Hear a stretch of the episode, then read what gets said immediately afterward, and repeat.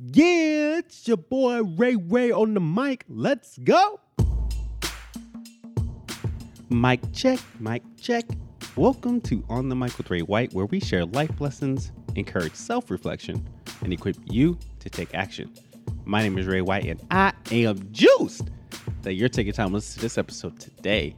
And I'm so excited because I got an interview for you. Yes, my boy, good friend of mine from college. We go way back. Jameer Abney came onto the came onto the mic. Had a great opportunity to interview him and talk a little bit about his experience as a college athlete, some of his things that he's doing, and the work that he's doing up at Colgate University in higher education, and just how his identity and how his experience all helps culminate into creating a legacy and developing a pathway for underrepresented students to receive success and achieve success through higher ed or whatever endeavor they choose to enter into.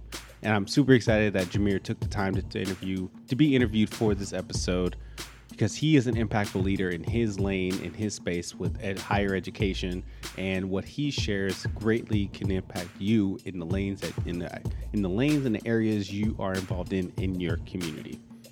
So I don't want to take too much time from the episode, but before we get into it, be sure to follow me at Ray Devante. That's R A Y D E V A N T E on all social media platforms, and the OTM podcast at OTM Podcast on Instagram. So make sure you follow me there. And then while you're there, please, as you're listening to this episode, take a screenshot. Let me know what you think. Tell me some of the nuggets and things that you pulled out of it that's lessons for you that you plan on applying to your context and to your space. And give a shout out to Jameer too for taking the time to share a little bit about his expertise in his in higher education. So let's go ahead and dive into this episode titled Willing to Take Risk, featuring Jameer Abney.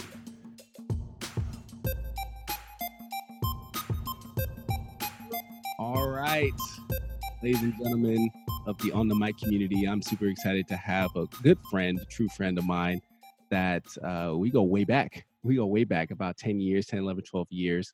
Uh, the one and only Jameer Abney. Jameer, how you doing, man? I'm doing well, man. I'm doing well. Thanks for having me on.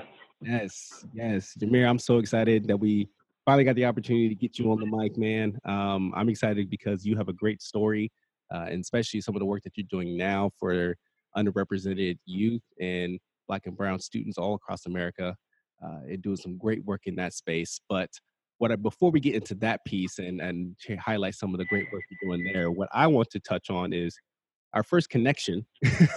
first connection, uh, you and I, we go back, we met at Willamette University up in Salem, Oregon, uh, played football together, we fraternity, we hung out in the same circles and things of that nature. Um, what I want to know uh, is just how you got connected to Willamette. Like, tell me a little bit about how you got into that space, um, and then we'll talk about some of the some of the uh, memories, the key memories we got uh, by being in the school together. So, how'd you get to Willamette? Man, so first 10, 10 plus years, wow, that's that's crazy. But but yeah, uh, Willamette came on my radar actually because of uh, the football recruitment process.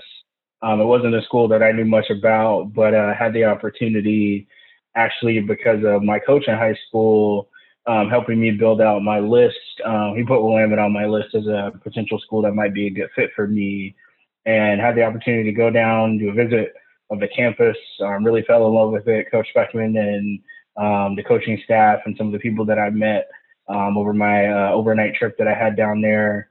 Uh, felt like it would be a great opportunity for me, both from a uh, student athlete perspective, but also just from an academic, intellectual, and community perspective. Um, it was far enough away from home, but close enough that I could get back um, if I needed to, um, being about four and a half hours from where I went to high school. Mm-hmm. Um, to be honest, um, just even getting recruited to play college football shocked me um, quite a bit, which I know we'll get into as we move forward. But just really through the football recruitment process was how I learned about Willamette and as they say, when I visited, it just felt like the right fit. Interesting, interesting. Well, what I'm fascinated by is your just last statement saying that you didn't think you were going to be recruited. But if we look at your stats in high school, you went to Bremerton High School. Uh, shout out to Bremerton, Bremerton, Washington. Uh, you were a thousand yard rusher year, bro. Like that's, I mean, that's a lot of yards to be trucking on the field. you know. Uh, yeah, yeah. it's crazy. You made the All Star game, you know, East and West All Star game. You're a three time All League, one uh, at the All Region running back. I mean, just putting up those types of numbers and types of stats to not think that you'd be recruited. I mean, what what what was your thought process? Why didn't you think that you, you put so much success on the field and you'd be doing really good, you know, in the four four years of high school that you didn't think you'd be recruited? Oh man, well, first of all, the Bremerton team was not traditionally very good. In fact, when I got there and I moved there actually during my freshman year, the team hadn't won a game in nearly four years at all. Mm-hmm. And so not winning, I'm just like, well, you don't get recruited if your team is trash. Like no matter what you do personally, I was like, nobody's gonna be looking at me because we're not good enough to get scouts out here. Right. But actually one of the interesting moments for me is I'll go back a little bit further. Um, grew up in North Carolina and actually the very first year I played football ever, um, organized anyway, was my uh, eighth grade year. And I remember after that very first year playing football, my coach, his name was Coach Emerson, pulled me aside. He's like, "Hey, young man, like really great season. you play you play really hard. He's like, honestly, you could have a future in this game." And so that uh, was kind of the first place where I thought about like college even as an opportunity in terms of sports. Mm. Because really, for me, um, I'd always knew I wanted to go to college, but I didn't necessarily think athletics would be the avenue that would go there. And unfortunately, um, in my freshman year, I moved out to, to Washington, transitioned a bit, but was able to, even though I wasn't on a, a good team, as you said, put up some pretty good personal stats, have the opportunity to compete at a, at a state level and get recognized and be able to go on and play play in college. So I just had never heard of someone from a team that wasn't very good from a wins and losses standpoint be able to get recruited and go on and, and have those opportunities. So let's go ahead and jump right into college then. So you experienced quite a bit in college. You got yeah, now an opportunity to play college ball. Tell us some of the key memories and highlights that and that you learned while playing college football, and even share so just some of the things that you learned about yourself during that process. Yeah, one of the biggest things I think I took away was just how much more of a thought process, the analytical aspect of college versus high school in particular, um, Coach Speckman's offense took a lot of adjustments on the fly, really having to understand the different positions and what different people are doing, and just like really being um, a thinker on the field more so than I had ever had to do in the past. And the second thing I think is important to note is just the quality of, of the athletes um, and what they're bringing in terms of talent and athleticism uh, to the field. I think a lot of times um, people think, "Oh, you're Division three or Division two, you didn't play." At the Division One level or in a scholarship athlete that you weren't necessarily a really a really good athlete. And I think definitely one of the things that I learned from that process um, is just the quality and the caliber of the sports and the competition that exists at, at any level when you think about the fact of how many athletes aren't recruited to go to college at all. Right. Right. Yeah, and we played against some big boys. so yeah, yeah. regardless of division that we played, I mean, we still played high quality football, uh, and played against some great competition. We, we also we competed ourselves during that whole time. Yep, exactly, exactly. And then in that in that space, I mean, again, you you were three time all league. Uh, throughout your playing time there, you know, you got opportunities pretty much freshman year getting ready, getting to play and travel and things of that nature. Um, and then your game, you didn't stop. you didn't stop playing. I know a lot of folks on our team, especially uh, during the time that we played, got a chance to play overseas, which I, I that's a, an amazing experience to come to happen. You know, so how did you even get to the point where you know, you're end coming to the uh, final season, uh, senior year at Willamette, and then you're like, you know what, I have this opportunity to play overseas. Talk a little bit about that process, and then I want to hear about your journey overseas playing ball there too. Yeah, so um, as you mentioned, we had a couple of teammates who had the opportunity to continue to play um, Europe and Mexico um, in different places, and that was something because as a as a student playing sports, I didn't get the chance to study abroad. Was part of my education that I was really interested in getting to see the world a little bit more. And so first for me, I approached the coaches about the opportunity to play an All Star game in Mexico and was like, hey, I know a couple of our guys did this last year. Could you uh, put me up on this opportunity? And so I had to, to do that. And then actually, after graduating, one of our uh, my position coach had the opportunity. Um, he went to coach uh, as a head coach of a team in Germany and reached out to me on Facebook and was like, "Hey, like, want to come over here and join our squad?" And I was like, "Well, yeah, if I have the opportunity." And so they hooked me up with a flight, um, housing, um, brought me over, and I just had the opportunity to continue my playing career and to add a, a really unique personal experience um, playing over in Germany, in northern Germany, in a city um, called Lubeck, um, which is near Hamburg. And uh, our team actually won um, our division, had an opportunity to go through something that's called relegation, which, um, if people are familiar with European soccer, it's where you have the opportunity to actually move up a division if you win your game. And one of the things that they do similar to soccer over there is that if a team's not very good and they're not able to compete, you don't actually get to stay at the division and the level that you're at. You get bumped down, or if you are a really strong squad, you have the opportunity to move up to a higher division and compete against better competition. So our team was able to win our division, go into a relegation game, and compete in a, level what you would call kind of like a playoffs. Wow, that's what's up. So how long did you play in overseas? Yeah, it was really cool.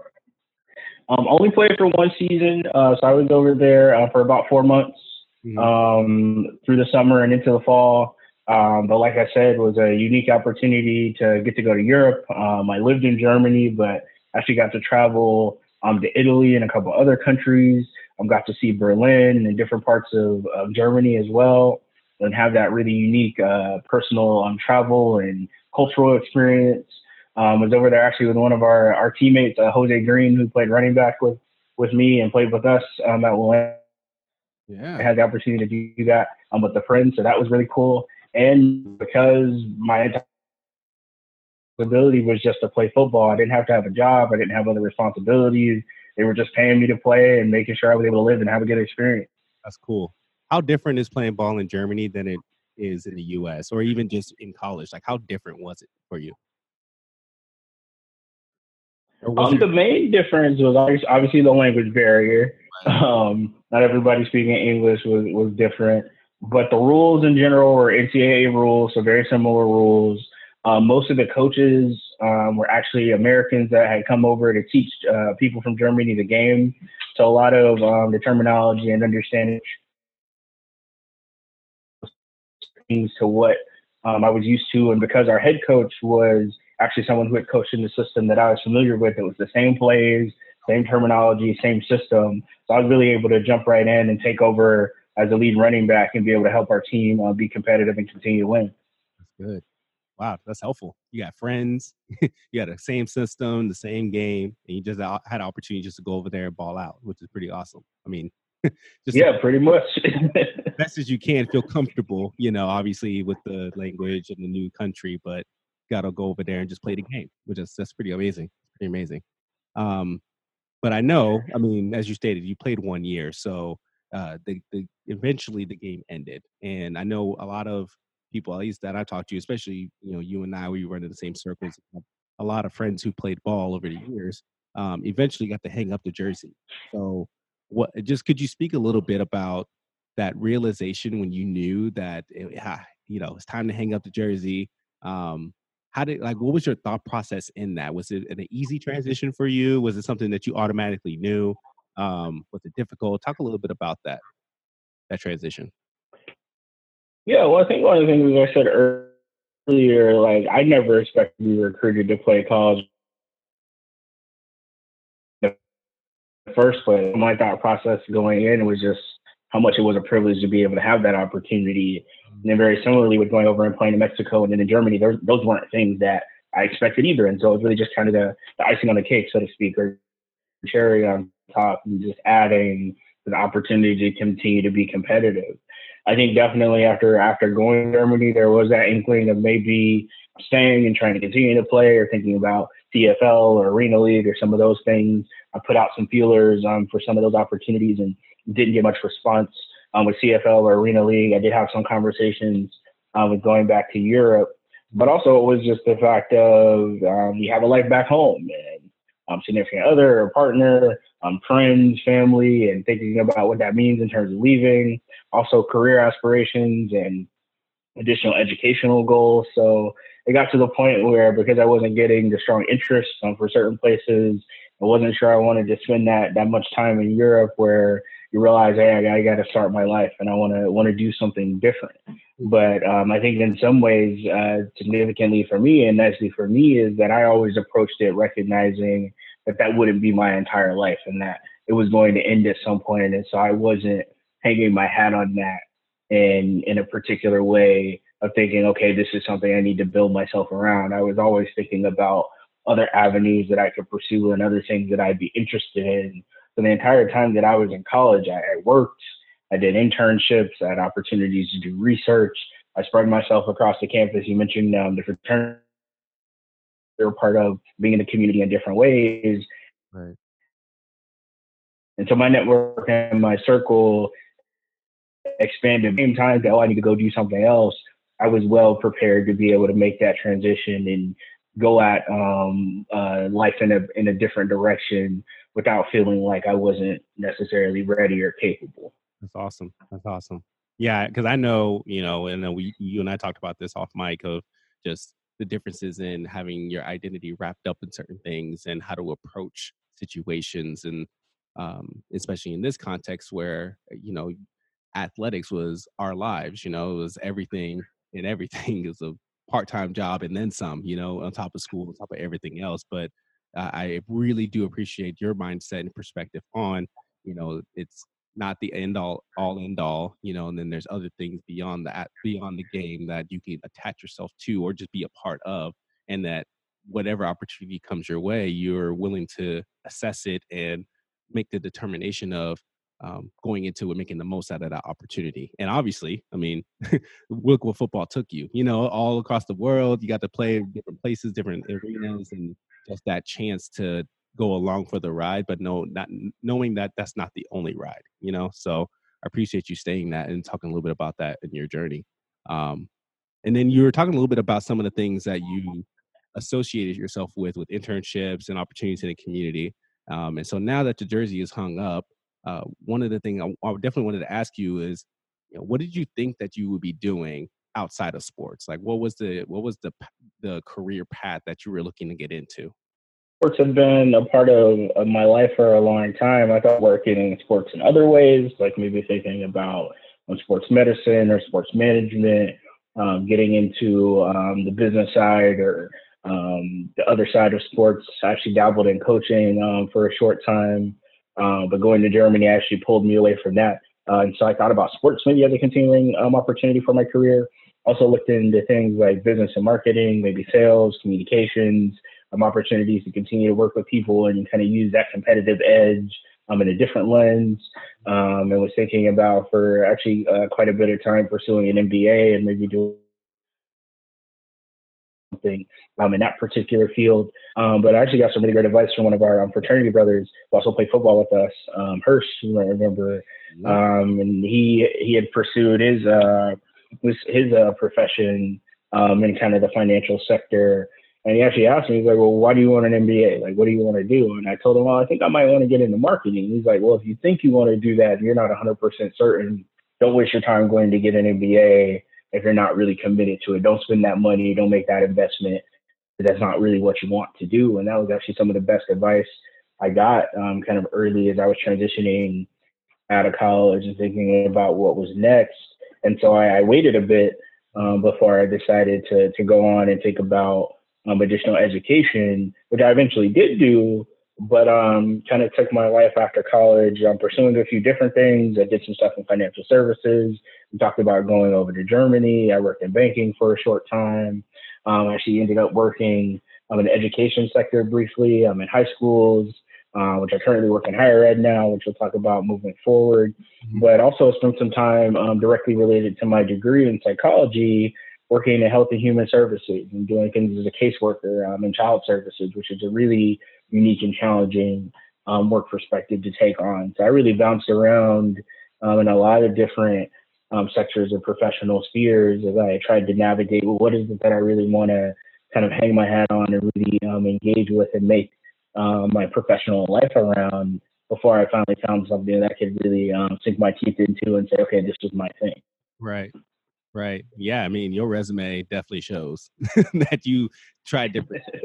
but I, I don't want I don't want necessarily think that you were just trying something to trying something. I I, I think even is a question I want to ask you is you know what's the if you were to look back on some of the highlighted areas that you mentioned, like in the financial services, um, in coaching and working in high schools, and even in uh, for child services uh, caseworker, do you see a thread in at least some of the things in some of those situations, like um, a thread of what you wanted to do, or or you know you know what i'm saying? Like did you see like kind of see a, a pattern or a path in some of those uh activities and some of those uh, career choices? Yeah a lot of it was um, wanting to help people in different ways uh, wanting to engage and be able to be a resource um, for folks um, definitely um, coming from a challenging financial background uh, being a person of color going to a predominantly um, white institution in terms of um, Willamette demographic makeup. Like I was really interested in what are ways that I can reach back to my community and be able to give back. And um, all the jobs I took on were opportunities to be able to help different populations of people, but in particular, thinking about Black and Brown um, young people or Black and Brown communities and how I can be a valuable resource, whether it be helping with money and their finances working in schools and being able to be a resource and helping kids get their education. As a caseworker, some of the most um, truly challenged individuals think about the most vulnerable population, kids, and finding themselves in really negative and unsafe positions and needing somebody to come in in that moment of a real challenge in that emergency situation and get them to a safe place. Like, while that was very hard personally, and I think it'd be difficult for anybody, it's a place where you really need somebody that cares and somebody who's going to work hard to be able to get a young person out of a bad situation and get them into a better situation in that immediate. And so I think all of the, the work that I did was around how do I engage people? How do I help people? How do I provide them something to get them to a better situation? Well, while they were all very different things, I think I sought out different things because one, I wasn't 100% certain what I wanted to build a career around. And so I wanted to try some different things. So I think there was searching that existed there. But the common thread was all around helping people, engaging with communities, and in particular, how do I find opportunity to be able to give back to communities like my own? You got the opportunity, well, because you went to Harvard, you, got, you went to Harvard, your yeah. uh, master's in education at Harvard, which is amazing uh, accomplishment to to obtain, to obtain, to achieve. Uh, and again, with that mentality and mindset of how to best serve underrepresented first generation students um, especially Rebecca Brown students, uh, folks that you know very similar to our identities. Uh, so I'm I'm really interested in hearing, you know, again that your time at Harvard and how that has shaped you today, and then some of the work that you're currently doing now. So how does how did you get to Harvard, and how did Harvard help your current work uh, at Colgate University? The Harvard thing, as you said, huge accomplishment. Very proud of that. But actually, again, um, came about in kind of a weird um, set of circumstances. So after working um, at the state, being a caseworker for a year, I just realized this isn't for me. It's taxing. It was kind of an everyday roller coaster from a social emotional standpoint. I was like, I got to do something else. Mm-hmm. And so I actually looked back um, to our alma mater, Willamette, and thinking about what would be a good fit. And I was like, this is a place that I love, a place that gave me so much. And the admissions office just happened to be hiring. And as I tell people all the time, I had no relationship with admissions besides them letting me in. I wasn't an intern there. I wasn't a tour guide. I didn't work in that office as an intern, which a lot of people who work in admissions, that was their entryway is engaging with the admission office as a student volunteer. I didn't have any of that. Right. But I knew admissions was a great opportunity to learn about the institution, to be able to give back to the institution, and also would be a great entree um, into education, which is something um, I had actually one of the reasons I took the job at the state was I was really interested in that point after working in schools of potentially becoming a school counselor. And the reason I had worked at the state is because the state of Oregon actually has a partnership um, with Portland State University to be able to earn your master's in social work paid for by the state, which your MSW is one of the degree, degrees you can use in order to become a school counselor and have the certification that you need professionally in terms of licensure. And so I was actually working at the state with that ambition in mind to work there long enough, be able to get into the MSW program, get that paid for for free, And then I was going to dip out and become a school counselor and be able to give back to a community in a particularly different way. But ran against, um, like I said, some of the challenges of that work and was like, okay, this isn't for me. But if I work in admissions, this will still give me the avenue to have a level of expertise to go back and work in, in high schools. And so I actually worked in admissions at Willamette for about two and a half years. Um, loved the experience, got a lot of great tutelage and mentorship. Um, was able to reconnect back with the community in a different way and be able to give back, which was really, really fun. And also the admissions work in particular, um, you get to travel, meet people from all over the country, um, be able to spread your message and spread positivity, be a great resource for students as you're trying to move through the college process. And so after um, two years there, one of my direct um, supervisors, um, she actually reached out to me and she's like, Jameer, you need to apply to these programs. And the three that she told me, Stanford, Harvard, Columbia. She's like, go get your master's in higher education. These are the three best schools. This is where you should be. I see the talent in you and just really, really believed in me. And actually thought was, well, these places will never let me in because not that I was a bad student at Willamette, but I was just, I was a B plus student. I wasn't a, an A a plus student. I didn't have a 4.0. Um, I had done well um, throughout my junior and senior year, but my first couple of years, it took me some time to transition, which for a lot of from a similar background as mine, that's that's not uncommon. Hmm. But I felt like that those level of schools would admit somebody who didn't have the perfect transcript, the perfect GPA. But um, she continued to push me. She continued to challenge me, and actually connected me directly with another alum of the program who um, actually gave me a recommendation to the admission office and gave me that boost to support me. But actually, one of the interesting things is I, I didn't apply to Harvard initially. I applied um, to Arizona State um, in their graduate school of education, which is also a very reputable program. And because I was so uncertain that I would actually get into a graduate school, when I got the letter of admission from ASU, I kid you not, man, I cried mm. because I just didn't think I had done well enough to prepare myself to even be competitive in the admissions process to get in anywhere. And I actually deferred that admission for a year, ended up applying to Harvard, and I also applied to Stanford. And so when I got the letter of admission from Harvard, it wasn't that I wasn't as excited, but it meant more to me just to be able to get in that first time around. And of course, I ended up going to Harvard, as you said. I ended up choosing that opportunity but I, I don't tell anyone the the letter from Arizona State meant so much more because I think that level for me of what they call imposter syndrome and just not feeling good enough had made me feel the weight of that I, I wouldn't be able to get that opportunity to pursue my master's degree. And so just getting in somewhere really meant me. And then going to Harvard, being able to step foot has such a level of prestige and such a high quality reputation. Um, the cohort that I was a part of, the group of 50 that I went in with, those are some of my closest friends in the profession. Still, people that I look up to and admire and have been great supports. Um, some of the faculty that I engage with really challenging uh, me to think about education and higher education in particular from a lot of different lenses. And actually had a really cool opportunity. You'll remember um, President Lee Pelton, who was the president at Willamette for our first three years before President Thorsett took over. He's currently the president at Emerson College, which is in Boston. Uh, actually, when I realized um, he was so close, reached out to the general email, president at emerson.edu, was like, hey, you probably don't remember me, but I remember you walking around campus at Willamette. He had so much swagger and was so cool and so smart. And I just reached out I was like, hey, I'll never forget you walking around campus with your glasses on and the Letterman president jacket on. Is there any way that we could get together and that we could meet up and I could just pick your brain a little bit? He's now become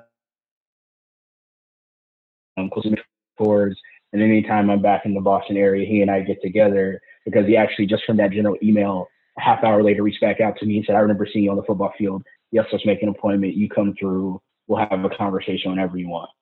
Awesome, man. That's awesome. There's so much in there, especially when Pelton did have some swag. That man was swag yes. all, all over the field. memorable just fly walking on the sidelines, man. Awesome. But what I appreciate about your story is that you know, especially in this piece, and and, and I, what I'm witnessing is a common thread across um, your time till now is just how you had so many people believing in you. You know, yeah, so many people who see you, who see who you are, and see the not just potential, but just like what what you can be, what you can accomplish, and then um, I know that there took some opportunity for you to uh, not necessarily i don't want to say like you have to realize that within you but like you just took the next step towards uh living in that and saying you know what? Yeah like I, I may feel uncomfortable in this space but i'm at least going to give it a shot and somebody believes in me so i have an opportunity to connect in there but that's what i appreciate the fact that you know you have the drive you have the initiative and people see that within you and and want to help get you to the next level um and seeing the best in you which is amazing.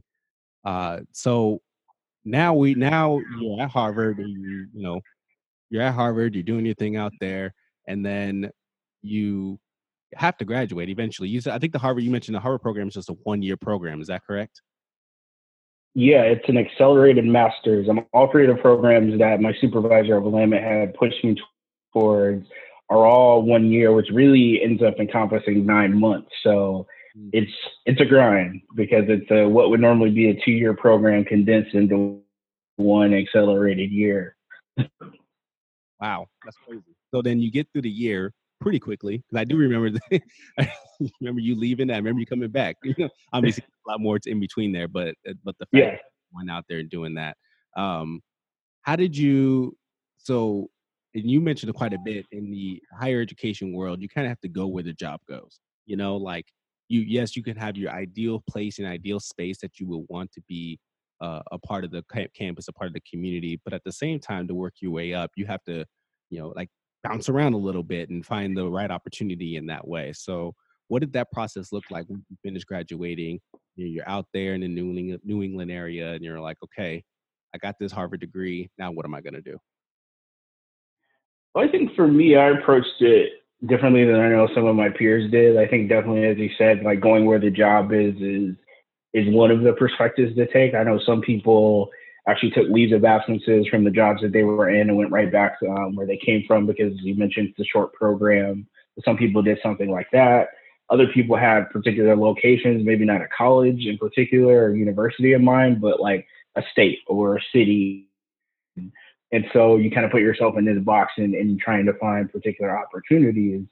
And while the the Harvard degree goes a long way, you're still you're still competing with national um, applicant pools when you think about some of these jobs that are opening up. And so I was very much, hey, I've I've lived in several different states.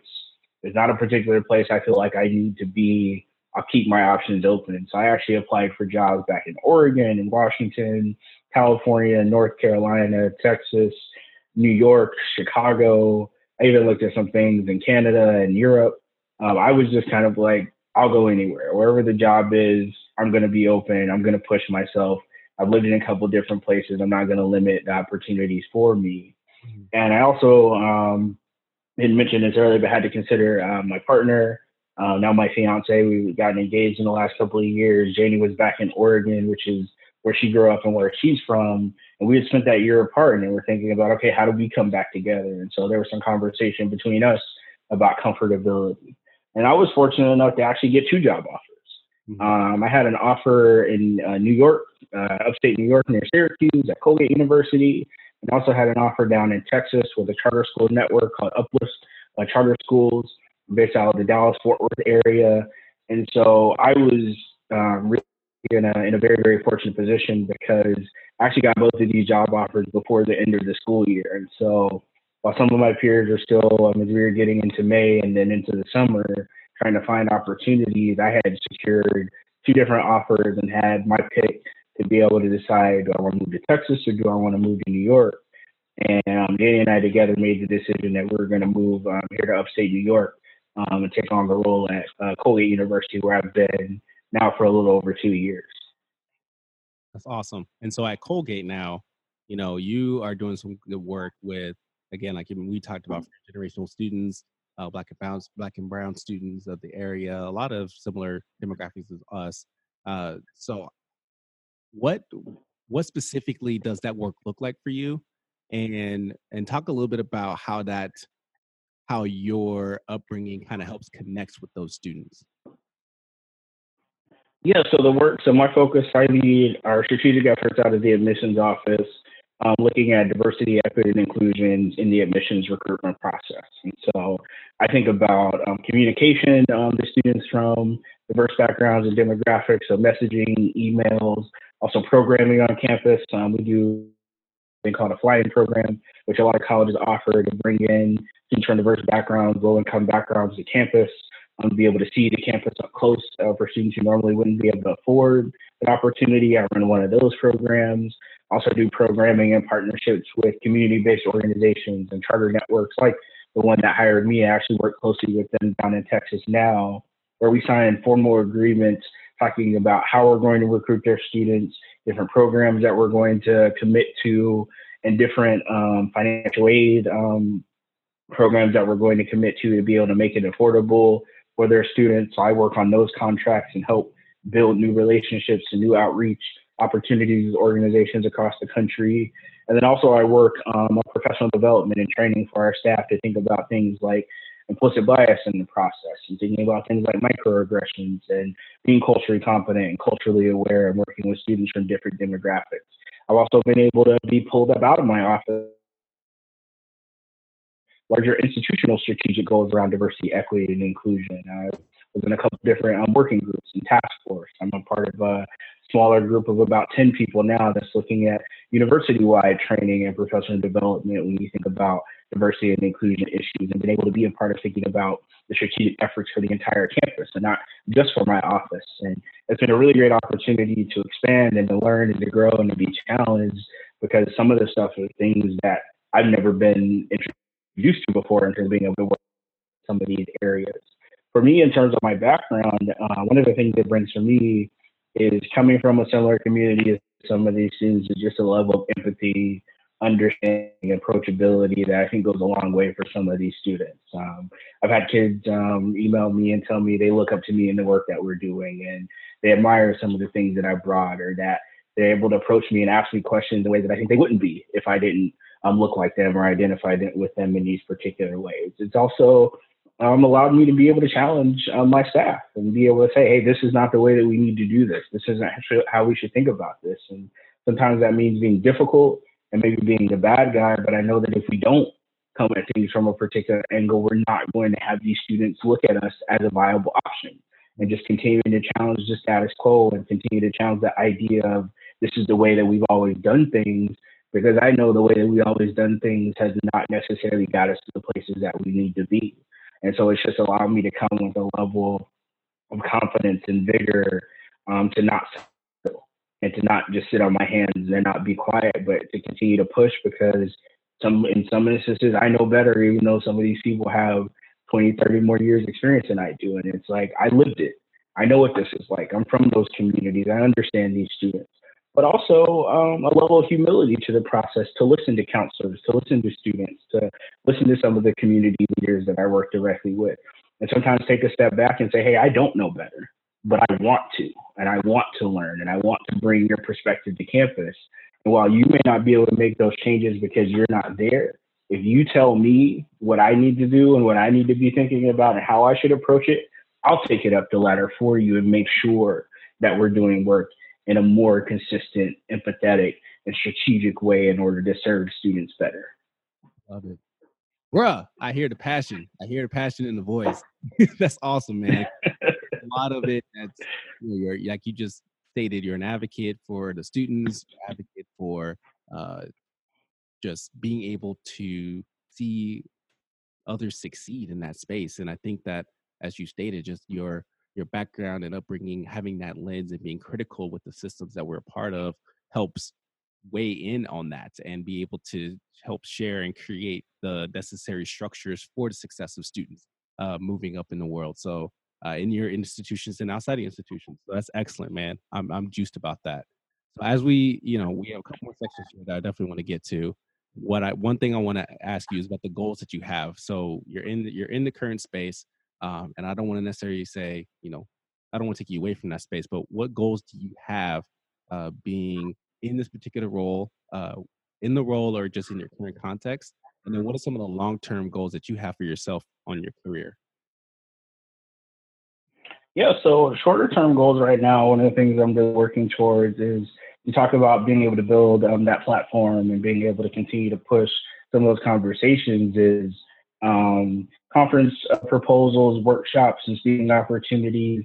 Um, in particular, things geared towards students of color or students from low income backgrounds, first generation students, and being able to work with uh, their colleagues in the admission space, people working on the other side in schools and community based organizations, and kind of bring meeting of the minds to be able to speak beyond just the campuses that we work on, but to provide a wider lens and network to think about some of these particular issues. Because one of the great things with something like university admissions is a lot of the, the progress that's made um, allows for groups of institutions to move forward in particular ways together, or people following the pattern or the leadership of one institution who sets the mold or who is a trailblazer. And one of the things that I hope to be able to do is I gain more experience, gain more following, and gain more support on my own campus is to be able to make Colgate one of those schools that is a trailblazer and is a leader and isn't necessarily following um, the stewardship and the leadership of someone else, but being able to set the tone and continue to push our institution to be critical, to look in the mirror, to think about some of these conversations from different perspectives, so we can be the place that people look to and um, can really see as a change agent in some of this work. And we definitely have a, a lot of hurdles to, to overcome to get there but I've been really happy with the progress that we've made in just the, the short time that I've been able to be a part of the community. In the longer term, actually, um, that uh, engagement with President Pelton, both as a student and now um, as a direct mentor, has gotten me really thinking closely about being a university president one day or some other senior um, leadership type of position at a, at a university or within um, a university system and be able to think about the impact that it makes to see somebody who looks like you in the leadership role on the campus, engaging with the community, and what that can can do for young Black and Brown scholars thinking about where they might go. Mm-hmm. And um, just really wanting the opportunity to be able to have that same impact and that same type of influence that President Pelton has had on me, and be able to be that person for someone else, but also thinking about as a university president, especially at some of the top colleges across the country, the type of impact and influences you can have well beyond just the borders of your campus and how you can um, encourage and inspire things around policy and politics, right? It can inspire things in the social and human services realm. I know a president uh, who actually was a part of a class that I took at Harvard, we had something called a president in residence, and he was kind of a guest lecturer and speaker and teacher in one of my courses, and he actually um, his background um, is Caribbean descent, and he actually had the opportunity to help them found their board of education, um, their office of, of education for their government, and he went down and helped them create their education sector and their education for the entire country.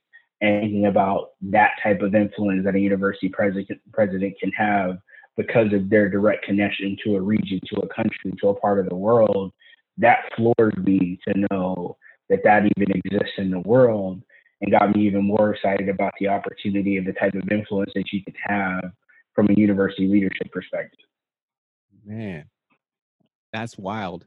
President Abney. Right? President Dr. Abney. You know, I, I don't know how you're going to put the doctor, the prefix in front of that, but and you know we'll we'll have to get to the the higher higher education part. We'll talk about that another time. But I mean, I love the goals. Man. That's awesome because that speaks to you know current state and and what the things you, you're doing immediately to impact the lives of others, and then how that will shape the trajectory towards imp- influencing you know a campus and even a larger ed- educational system. You know, so man, that's great. That's great. You know, when when my children get a little older, you know, I ain't ready to think about this yet because I got you know they're, they're three and six months. But by the time they get to college age, I'll, I'll, be sure to figure out what school you're at and uh, see how can we get them connected there to be under your leadership because that'll be amazing. That'll be an amazing thing to be a part of, man. Um, hey, I welcome them with open arms. As we uh, wrap up the podcast uh, in this particular episode, what I want to do is to circle back.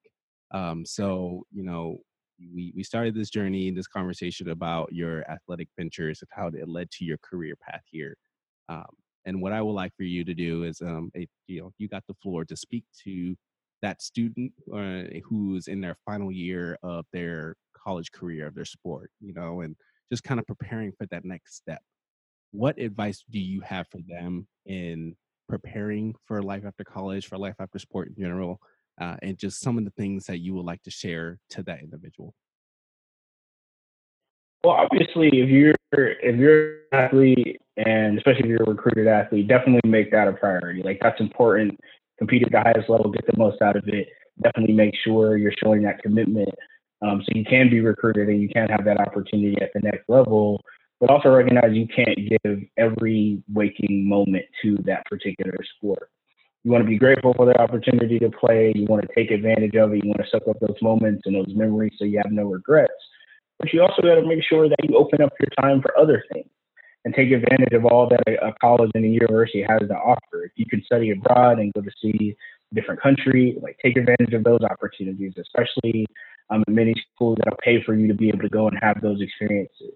And if you're at a smaller school like the one that we went to, where your classes are small professors are teaching all of the courses. There's office hours where you can drop in and get to talk with um, professors and build those mentor mentee relationships. Make sure you develop those because those are the people that are going to write your letters of recommendation or are going to introduce you to folks in the particular career field that you might be interested in and help you get that leg up that you need in order to make that transition into the career that you're looking for also because of that access do research find those internships get those hands-on experiences utilize that small network to be able to get ahead and get your feet wet in the areas that you're interested in so that even if you didn't have an actual formal job you have actual experience. You have practical engagement that's going to make you marketable for the jobs that you're looking for. And more broadly just make sure you harbor and pursue other interests. Like you definitely want to be a true student athlete get good grades, get the most out of your academics, but also engage with peers beyond your teammates. Work of friends and community members that goes beyond just the people on the sport that you're playing, because that's the network that you're also going to be able to tap into to be able to get into the job market, or maybe a person who's going to hire you down the road, or a person who's going to be able to answer questions for you as you're trying to figure out how do I get into this particular field or how do I learn these things? And not to say that your teammates can't do some of that as well, but you don't want to limit yourself. You want to make your web as big as you can. Because once you're an alum and you have that degree and you have that on your, your resume, that's another network that you can tap into, but only if you actually build relationships with those people. It's much harder to cold call than it is to reach out to somebody that you were in a class with or that you hung out with on the weekends or that you did research with or interned with. So definitely take advantage of those opportunities. That's awesome, man. That's awesome. Man, I yeah, I just imagine myself being in being a, a young lad in college, uh, looking at these words and hearing these words from you, just how much that would be a, a, a fuel and a fire and inspiration too, and even just being able to see your trajectory um, of, of what life has taken you and the actions and steps that you're taking and that you're not even done yet. Like I, you ain't even 30 yet. You're 29 right? Like you you you young out here doing big things. Yep. Doing big things man and i'm and, trying man. I'm trying. Hey yo man you're you're what i appreciate um not only just this uh, interview but just also your friendship uh and and for us connecting on and so long ago on the field and off the field and just continuing our friendship this way.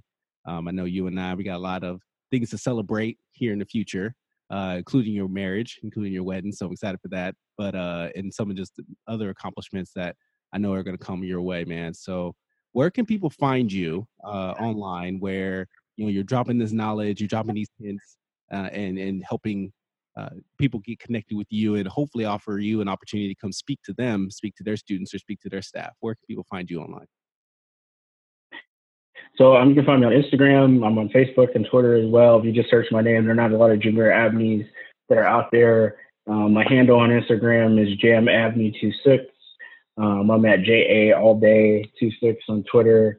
Uh, but if you just search Jameer Abney, I'm pretty easy to find. There's not a lot of me out there. Um, also, um, you might see me um, socially. Uh, the Black and Highly Dangerous podcast, uh, BHD, is a podcast that I've been a, a, guest on a couple times. Really love them if you want to check them out. Just some of the work that they do, looking at pop culture, um, academic academia, uh, political conversation, and how it integrates with the Black community. Some really great stuff there. Uh, with a current Harvard PhD student and a professor um, here in the area, actually up in upstate New York um, at SUNY New Paltz, which is one of the state universities up here. That's another place that you might see me. Um, I've also had some opportunities to blog a little bit. Um, my blog, um, Musings of Higher Education, um, is on Twitter as well. Um, we talk about some advocacy issues around the education sphere. I've done that in collaboration with some other um, peers from the Harvard community. But um, generally, because of my work in admissions, you can find me on the Colgate website. You might see me on the road. Um, and some of the work that I've, I've started to try to do, broadening um, my community aspects um, and trying to speak um, more broadly to communities and populations beyond just the ones that I recruit in. So yeah, if you ever uh, find an interest or have questions trying to understand this higher education stuff, um, I'm a nerd around it. I love this stuff. It, it interests me. To be honest, I'm paid to do the work. So if you have questions, find me at colgate.edu. You can search me there, and I'd be happy to answer any questions that you might have. Love it. Love it. I'll make sure to link uh, your social as well as some of the episodes you've been on with the Black and Highly Dangerous podcast, which I highly recommend. That is a dope podcast as well. Uh, not just because you were on it, just because they do have a dope podcast. So I'll definitely link that. And, oh yeah, they do good stuff.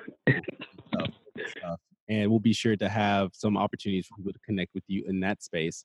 Um, but again, I just want to uh, again say thank you so much, Jameer, for taking the time to share your story, share a little bit about the work that you're doing here um, eh, here uh, in at Colgate in the world for students around. Uh, and I'll be sure to connect with you soon, man. So thank you, thank you again so much for being on the podcast. Of course, man. Thank you. I appreciate it. Very.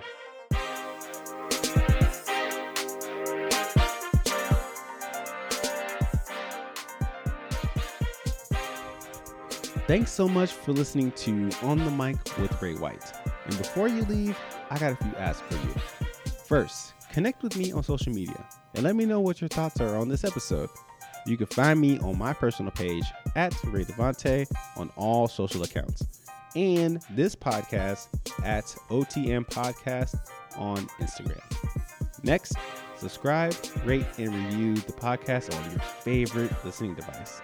Make sure that you go ahead and find On the Mic with Ray White on Stitcher, Google Play, Apple Podcasts, and Spotify. And make sure that you let me know that you're listening. And finally, share this episode with a friend. Take the time to send them a link or tag them on your social media platforms and start the conversation around them around the reflective topics and the questions on this episode. Thanks so much, and don't forget to share your story with others. Peace.